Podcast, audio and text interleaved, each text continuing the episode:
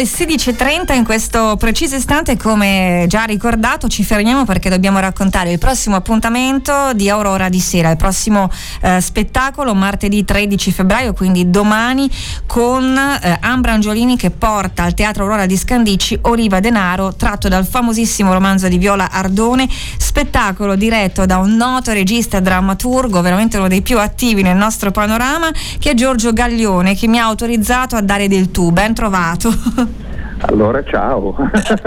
Grazie di essere con noi, è un vero, è un vero onore, è un vero, è un vero, piacere. Allora, domani sì. sera, eh, attesissimi devo dire, con Oliva Denaro, che peraltro insomma, è tratto da un romanzo di grandissimo successo, che ha avuto quasi un immediato successo sia di critica che, che di pubblico, una storia importante di ieri, ma in realtà poi una storia di oggi. Le volevo domandare che cosa, la, la, che cosa ti ha portato, abbiamo detto ci diamo del tu. Eh, sì. a, a, a, scegliere questo romanzo appunto e poi ad adattarlo in uno, in uno, spettacolo? Che cosa ti ha convinto? Che cosa è stata la forza proprio che ti ha detto devo prendere i diritti di questo libro molto importante e portarlo in giro nei teatri?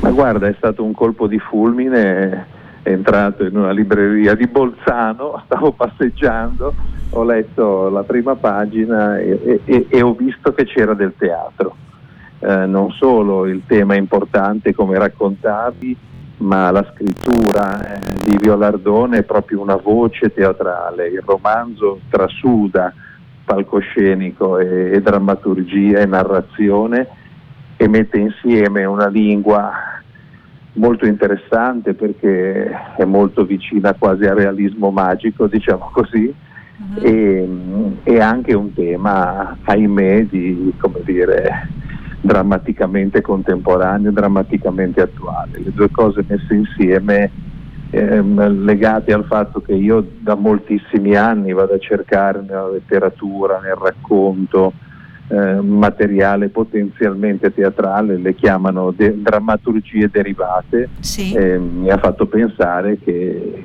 che potesse andare in palcoscenico e poi, come dire, la prova, lo spettacolo è ancora molto giovane, è debuttato una ventina di giorni fa, però ah, abbiamo già la percezione che insomma i conti tornino. Ecco.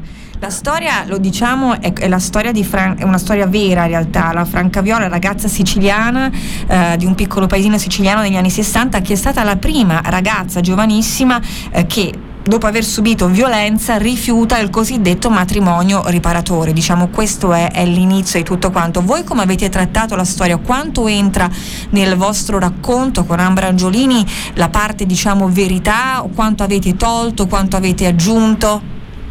Beh, intanto il romanzo è, è, è, ovviamente ispirato a quella storia lì del 65, ma è tra virgolette romanzato. Mm-hmm per cui i nomi, i luoghi non sono esattamente quelli della cronaca, diciamo così, no? c'è una ricostruzione così con il filtro della memoria e, e dell'immaginazione.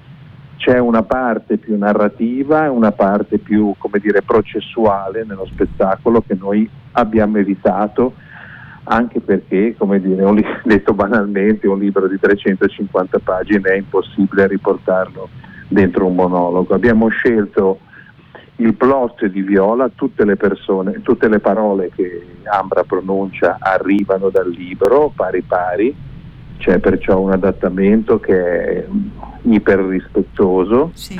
è solo un, è brutto dire una riduzione perché sembra una diminuzione, diciamo così.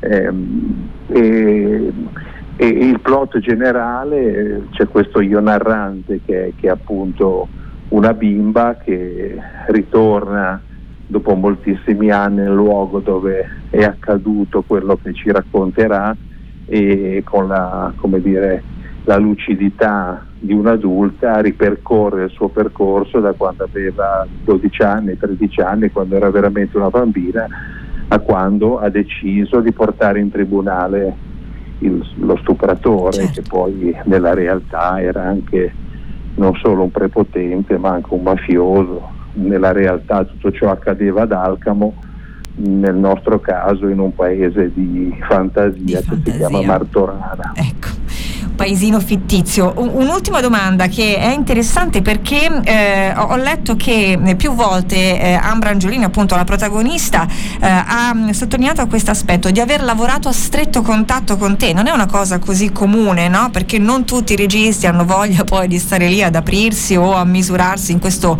confronto che sicuramente è interessante ma anche più faticoso. Invece nel vostro caso, non so, ma avete quasi lavorato gomito a gomito.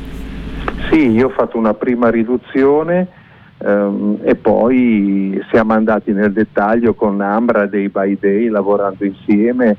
Ambra, senza che io lo sapessi, Ambra aveva già letto il libro per cui conosceva quando le ho proposto questo progetto, conosceva perfettamente di che si trattava, l'aveva amato e perciò aveva un pensiero rispetto a questo.